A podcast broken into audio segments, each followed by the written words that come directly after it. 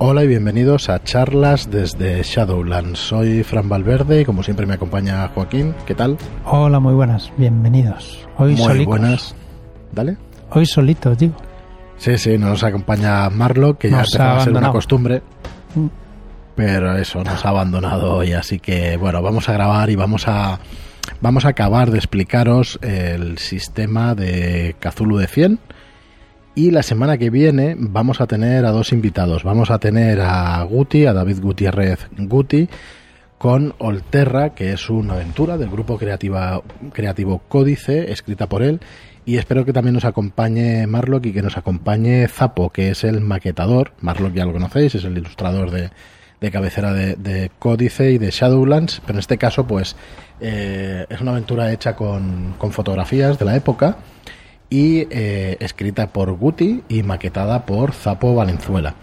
Así que bueno, los tendremos en el programa del miércoles. El lunes ya sabéis que toca partida, y el viernes nos acompañará Sirius Esenra. En el podcast, el jueves por la noche, el día 17, vamos a tener una charla en directo con Sirius Esenra con el motivo de la preventa, que es al día siguiente, el 18 de septiembre, de Wamatse. Y estuvimos hablando con él, como os dijimos en el podcast anterior, de no solamente hacer la preventa y explicaros nuestro rollo y nuestra publicidad y eso, sino que nos va a dar una serie de consejos sobre cómo masterear partidas de terror. Así que igual, para todos los masters que estéis iniciando o lo queréis mejorar un poquito la manera, técnicas, sí. Pues eso, a ver qué nos cuenta. Claro, Sirio, bueno, los que lo conozcáis ya lo sabéis, los que no, pues pasaros por su canal de YouTube de Sirius Esenra, que lo encontraréis fácilmente, y la verdad es que allí ha soltado muchos consejos, ha dicho muchos consejos, tienen muchos vídeos sobre consejos, pero vamos, lo tendremos el jueves por la noche, el día 17, a las 10 de la noche en nuestro canal, pues dando consejos de las partidas de terror.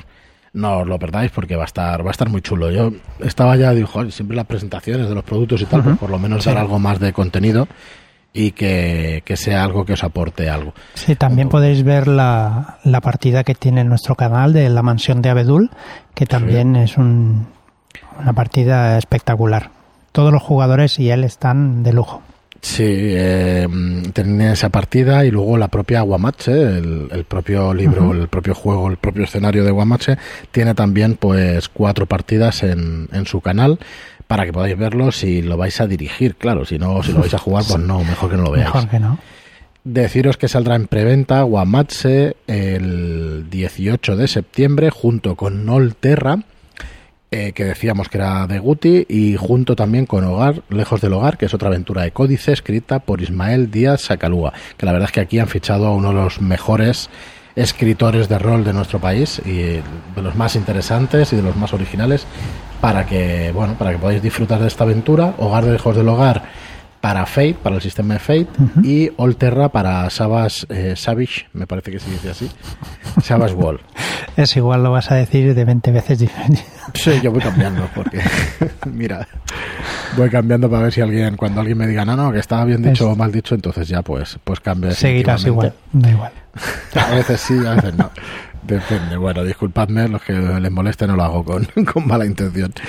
Muy bien, pues como decimos, pues la preventa de Wamatse será el viernes que viene, ya tendremos tiempo de hablar el miércoles y el mismo viernes, pero bueno, únicamente deciros que lo podéis encontrar, o si queréis apuntaros para que os mandemos información en nuestra web, es shadowlands.es/Wamatse.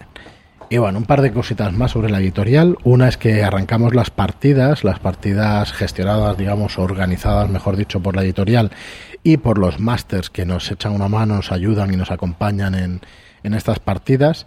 Las podéis encontrar en shadowlands.es/partidas y vais a encontrar de todo tipo.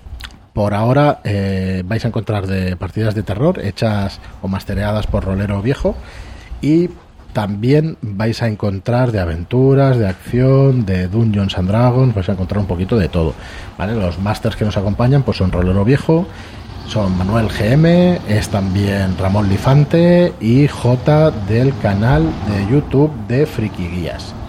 Así que shadowlands.es/partidas. Van a tener un precio cada plaza de 3 euros. Ese precio incluye si la partida dura una sesión o dura varias sesiones. Así que no es un precio para ganarle dinero, únicamente es un precio simbólico para respetar pues una plaza en la partida. Sí. Para que no os apuntéis pues, a 20 partidas y para que no se apunte nadie a 20 partidas y que deje espacio a los demás. Y luego con ese dinero que se recaude nosotros juntaremos por los 12 euros por cada una de las partidas para poder comprar material para los masters, para que tengan, vamos a cederles el material a cero coste para ellos como mínimo, pues para que tengan ese material que puedan dar un poquito más de calidad en sus partidas. Sí, decir, los que estéis suscritos a los Shadow Shots, uh-huh, también tenéis un ticket para jugar una partida al mes. Correcto, esos 3 euros os mandamos por email un código a todos los que estéis suscritos. Si estáis suscritos, escucháis esto y no lo habéis recibido, reclamárnoslo en info@shadowlands.es porque debíais de haberlo recibido, pero igual se los ha pasado el registro o cualquier cosita, ¿vale? Un cupón de descuento de 3 euros si estás suscrito a nuestra suscripción de Shadow Shots, ¿vale? Que otro día recordaremos porque ya es demasiado spam. Muy bien, pues vamos al contenido de hoy, en el cual vamos a acabar de explicaros lo que queda, uh-huh, lo poquito que queda del manual de Cthulhu de 100. Sí, acabamos con... Espera un segundo, Joaquín. Vale. Lo que es el manual, para que sepáis más o menos, para que no os abrume, tenemos... Estoy buscando el final, pero sí, aquí lo tenemos. Está. 52 páginas, ¿vale? De manual. Uh-huh. De reglas tendréis entre 10 y 12 páginas. Bueno, estas 52 son de reglas, pero vamos a repasar hoy, por ejemplo, pues tomos, ¿vale? Tomos arcanos, vamos a repasar criaturas. Sí. Así que yo os diría que de regla dura, sí, pues entre 20 y 30 páginas, más o menos, una cosa así. Mira, lo que vamos a repasar hoy son 10 páginas. Correcto. Porque, o sea, pero claro, son ya veréis tablas de armas. Exacto, son 2 páginas de tablas de armas y la creación de criaturas y los tomos, o sea que... Correcto. Si no es necesario leértelo, todo esto no es necesario leértelo cuando... No, es saber cómo funciona. Exactamente. Que es lo que vamos, uh-huh, a repasar hoy. No vamos a decir los tipos de armas, bueno, pondremos algún ejemplo, sí, ¿vale?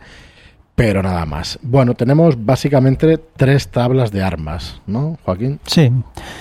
Empezaríamos por las armas de cuerpo a cuerpo, como por ejemplo la navaja, uh-huh, o la hacha pequeña, ¿vale? Podemos, sí, ir explicando lo que tienen y ya está. Tampoco vamos a repasarlas todas. No, yo únicamente una indicación para, uh-huh, los personajes que caminen por Carpino y que busquen algún arma, pues que en lugar de un hacha se busquen un arma a distancia, sí, que va a ser más piedra. Interesante.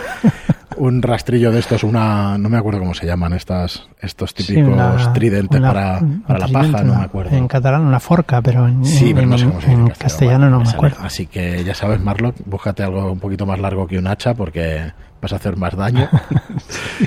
Bueno, las características de la tabla vamos a encontrar el nombre en primer lugar. Sí. Luego una habilidad base. Sí, cada arma tiene una habilidad base en tanto por ciento. Por ejemplo, la navaja tiene un 25, uh-huh, todos más o menos sabemos usarla. Claro, tienes que apuntar y ir a por él. Lo que pasa es que con un 25%, pues para que te salga bien, pues eso, por 25% de habilidad, de porcentaje. Pero decir que tú te puedes poner... Sí, claro, te puedes ponerte. Durante la creación, uh-huh, de personaje te puedes poner ahí más habilidades, más... Te puedes poner puntos, ¿vale? Ahí, puntos. Sí, claro. Después, la especialización, ¿vale? La arma puede ser corta o larga, uh-huh, dependiendo. Seguimos con el daño, nos dirá pues un dado de 4, por ejemplo, uh-huh, y si tiene daño simplificado. Bueno. Después también nos dirá si el arma puede empalar o bloquear. Uh-huh.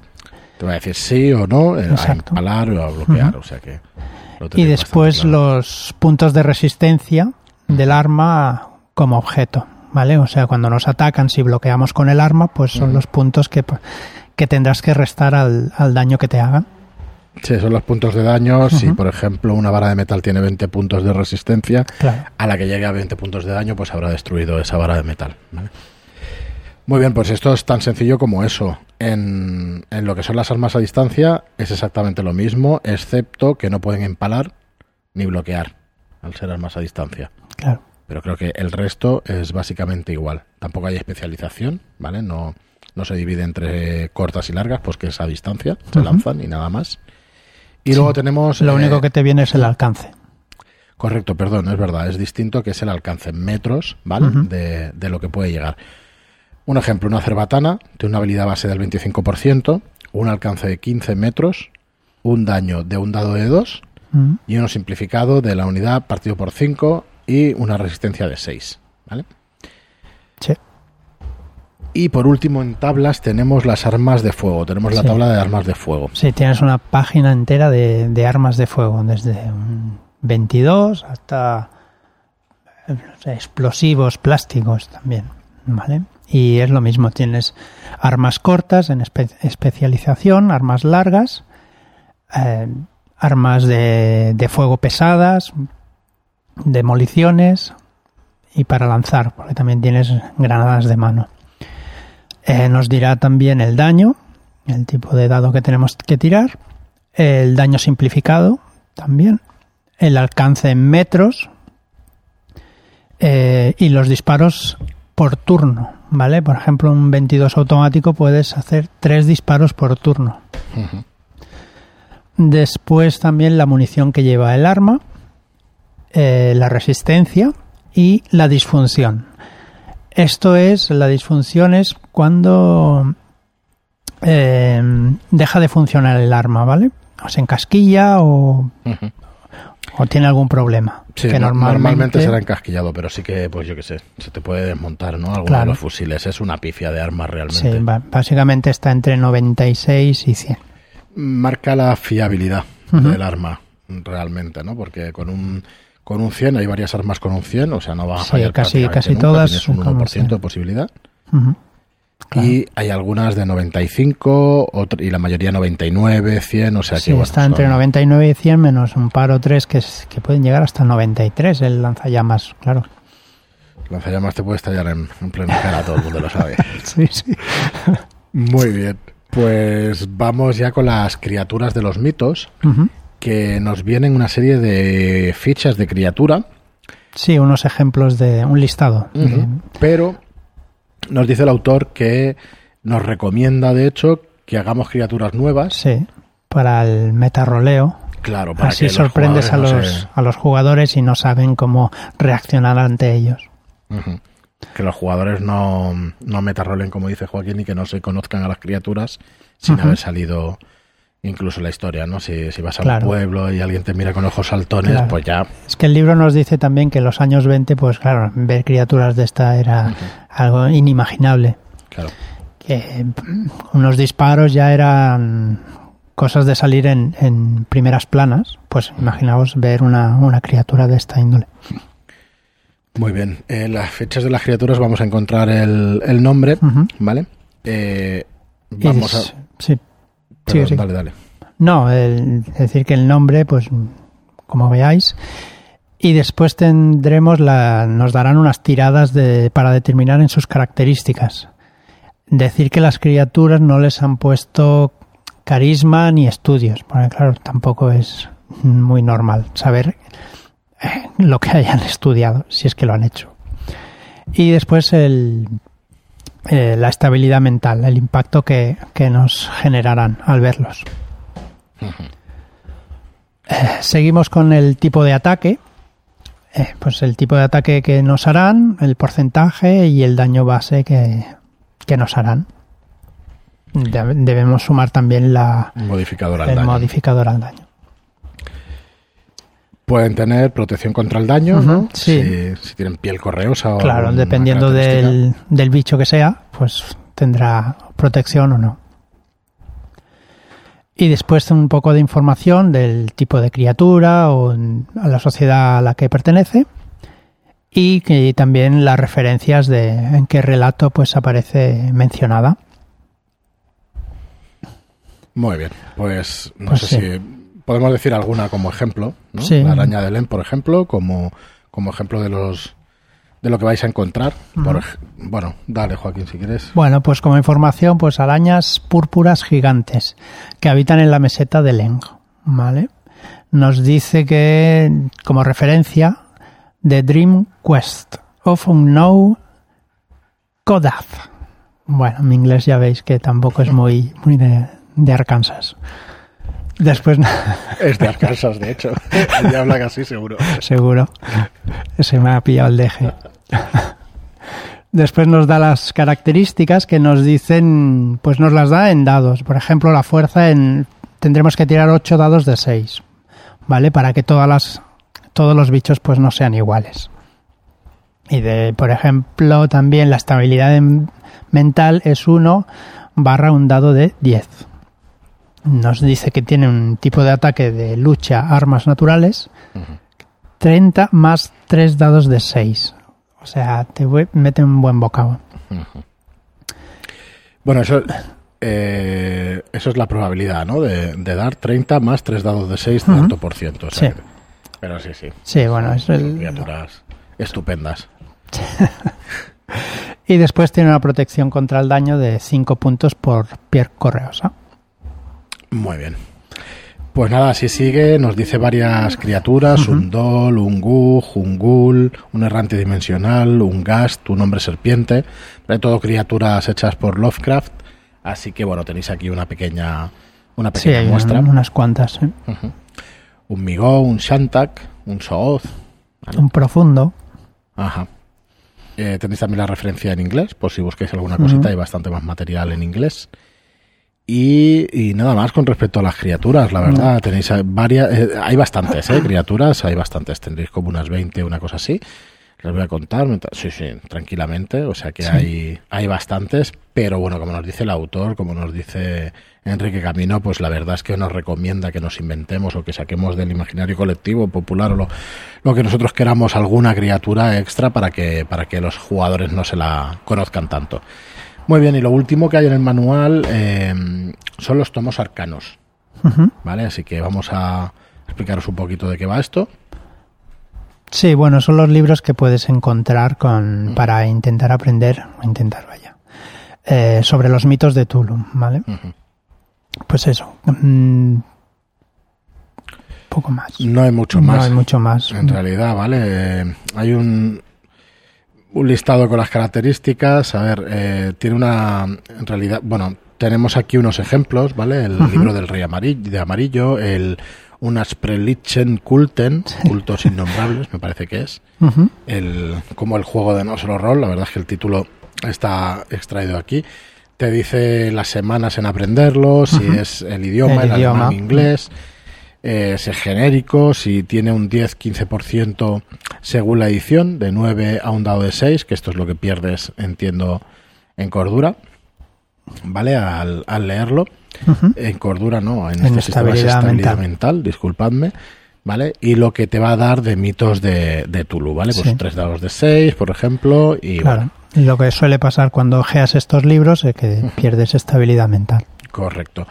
Y sí, es que es muy sencillo, lo tenéis, sí. Lo tenéis aquí en el manual, pero bueno, básicamente tienes el tiempo en el que vas a tardar en aprenderlo, tienes que tirar una tirada de inteligencia por 5 y te dará el valor de mitos de Cthulhu, lo que pierdes en estabilidad mental, y luego vas a poder ponerle, lo diré mañana, los hechizos que vienen aparejados, ¿no? Que vienen dentro de estos libros, ¿vale? En el manual no vienen hechizos. No vienen hechizos de los de aquí de los libros y eso, pero vamos, realmente hacer un hechizo es imaginación al poder, no tiene mucho. Sí, no tiene más. No tiene mucho misterio, ¿vale? Nosotros los hicimos para Carpino. Hay para Carpino, hay para La bestia no debe nacer. Así que hay bastantes ejemplos ahí, pero bueno. Y para algún Shadow Shot también hemos hecho alguno. Vale, pues coges un relato de Lovecraft, ves el efecto de alguno de los libros y le pones una estabilidad mental, unos puntos de magia y listo. Algunos de los que hiciste son durillos. Sí. Pero bueno, este estilo. Sí, lo siento. De duro. No, pero la ambientación le va perfecto, ¿no? Que le pongamos algo así. Sí, pues ya lo dicen que los hechizos no son para jugar con ellos. Muy bien, pues hasta aquí el manual de Cthulhu de 100. A ver, decir varias cosas. La primera es que lo encontráis de manera gratuita en nuestra web. La versión Providence es la misma versión que encontrabais en 314 Games, editada, maquetada e ilustrada, ¿vale? Con fotografía, con retoque fotográfico, ¿vale? Pero hecho nuevo, remaquetado para la ocasión. El texto es el mismo, excepto que este manual vais a encontrar la aventura Carne Quemada, ¿vale? En la página 57 del manual, que es inédita, que no había salido antes con este manual, no lo teníais en la edición de 314 Games. Yo quería decir varias cosas. En primer lugar, agradecer a Enrique Camino, a Esculapio Cero con el nick, pues que bueno, este manual lo puso a disposición de todos los aficionados y realmente está libre en internet y todo el mundo lo puede coger y hacer su versión. Pero aún así, pues me gustaría agradecerle pues toda la ayuda que nos ha prestado, la aventura que también hizo para esta ocasión, ¿no? Para Cthulhu de 100, para este manual. Y bueno, y deciros que este manual, por ahora en nuestra línea de Providence, es el manual que estamos utilizando de base para cualquiera de esas aventuras, incluso para Shadow Shots, que van a salir a partir de ahora. Recordaros que a partir del día 15 tenéis un concurso de Shadow Shots con el sistema del Cthulhu de 100. Que podéis encontrar toda la información en shadowlands.es/concurso. Allí vais a encontrar las bases para poder hacer aventuras de este sistema. Y realmente poco más. Esperamos que la participación de este concurso, básicamente tenéis del 15 de septiembre al 31 de octubre para mandarnos las obras. Un mesecico y medio está bien. Sí, que creemos que va a tener participación por los mails que nos estáis mandando y por las consultas y todo eso. Estamos encantados con que nos enviéis dudas y eso, que también tenéis en shadowlands.es/estilo, pues un recopilatorio de las cosas más interesantes para un shadow shot, para realizar un shadow shot, ¿vale? Así que, bueno, si queréis, ya perdón, que se me cae el micro, lo que podemos hacer es repasar un poco, que nos quedan 5 minutos. Hoy va a estar feliz, porque igual acabamos ahí 25. Hoy contento, no nos pasamos. No te cae la gota hoy. No. Entonces, dejadme que recupere esta web y podemos repasarlo. Bueno, en principio, esta guía de estilo está pensada para Shadow Shots, tanto de fantasía heroica, ¿vale? Con el sistema, con la SRD de Dungeons and Dragons, o para hacerlo también con Cthulhu de 100, ¿vale? Es una pequeña guía. A ver, la estructura de las aventuras de un Shadow Shot. Es importante seguir una estructura básica con un inicio, un nudo y un desenlace, ¿vale? Algo clásico con el que presentar a los personajes en el inicio, ¿vale? ¿Dónde estoy? ¿Qué hemos venido a hacer aquí? Claro. ¿Qué ha pasado antes de la aventura? Que sea relevante. ¿Qué se necesita para empezar a jugar? Un poco la presentación y el gancho de la aventura. Sí. Luego, gancho, que hay quien sufre mucho con el gancho. Correcto. Que necesita mucho el gancho. Es importante y tiene que estar el gancho bien, bien clarito. El nudo, no sé si lo notáis, pero es ironía, ¿eh? Siempre que suelto alguna cosa, y eso es ironía para darle un poco de gracia, ¿eh? Aunque no la tenga mucha, pero bueno. No hay. Perdón. Entonces, luego ya pues viene el nudo, ¿no? Donde se desarrollan las ideas, ¿vale? De la aventura por escena, teniendo en cuenta qué quieres que hagan los jugadores, por dónde los quieres llevar realmente, ¿no? Aunque sea un sandbox y sea una aventura abierta, pues al final, pues eso, es un sandbox, así que... pueden estar, pues eso, libres en un barco o en cualquier otro sitio. Así que plantea las situaciones y plantea las escenas, ¿no? Diseña el Shadow Shot, cómo puedes hacer que usen sus habilidades los personajes, con qué problemas puede enfrentarles que le supongan un reto entretenido, que eso es la base de todo relato, aventura, que tengan algo a lo que enfrentarse, porque vamos, que no pase nada en una historia es un poco de lo peor que puede pasar. Y luego el desenlace. ¿Vale? ¿Qué va a pasar y cuál quieres que sea el desenlace? No que cierres la aventura para que solo pase lo que tú quieras, ¿no? Porque es un juego de rol y tienen sus oportunidades los personajes de cambiar la historia cuanto quieran, ¿no? Claro. Pero realmente, pues no sé, un evento, algún tipo de final que puedan llegar, al que puedan llegar los jugadores a la hora de, el boss de final. Escribirlo. Es una de las opciones, ¿no? Opción. Que pongas por final. A ver, nosotros hemos puesto esta estructura que es la clásica. Si tú dominas el tema narrativo y quieres meter flashback, quieres meter una narrativa no lineal o quieres hacer el pulp fiction de los juegos de rol, pues oye, encantadísimos. Bueno, mientras esté bien claro todo, no puedes montarlo como quieras, pero tiene que estar bien claro, porque si no... Muy bien. Complicado. La extensión entre 1.500 y 3.000 palabras. Y quizá nos hayamos pasado con las 3.000 palabras. ¿Por qué? Porque al final aconsejamos una escena inicial para la presentación, 2 o 3 escenas de nudo y una escena de desenlace. ¿Vale? Y luego el sistema, pues tenéis esas dos opciones si es para el si es para el sistema de Cthulhu de 100, pues hacerlos en Cthulhu de 100. Y tenéis en esa guía de estilo, tenéis exactamente los términos cómo se escriben, ¿no? Si tienes que hacer una tirada de cultura general o de percepción, o cómo escribir pues las criaturas en Dungeons y todo eso, ¿vale? Tenéis una guía de mayúsculas, de minúsculas, de las escenas, de escribir cierta información, ¿vale? Sí, así pero que... bueno, el estilo, la guía de estilo es para los dos sistemas, ¿vale? Entonces, pero acordaos que el concurso es de Cthulhu de 100. El concurso son los de Cthulhu de 100, pero bueno, si alguna vez nos queréis presentar algún Shadow Shot de la SRD de Dungeons, pues ahí tenéis también la opción, ¿vale? Bueno, voy a leeros este apartado que la redacción nos parece importante. Además de las indicaciones de sistema que ya hemos visto, es importante que tengas en cuenta qué escribes y para quién.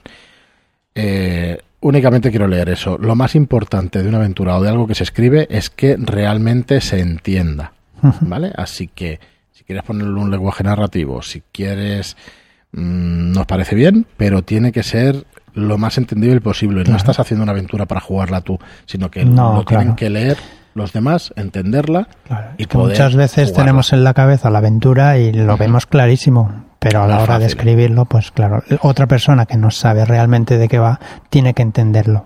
Pero yo os diría, por mucho que cueste escribir, cuando tú tienes una estructura y tienes un objetivo, se te aclaran las ideas. Mucho más sencillo, claro.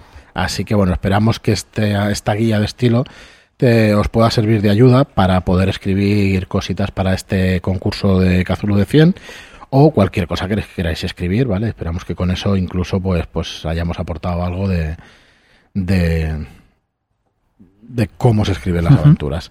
Bueno, pues nada más. Agradecer a todos que estéis ahí. Cualquier duda, aclaración, nos enviáis un mail a info@shadowlands.es o nos hacéis un comentario en iVoox, que estaremos encantados pues de atenderos.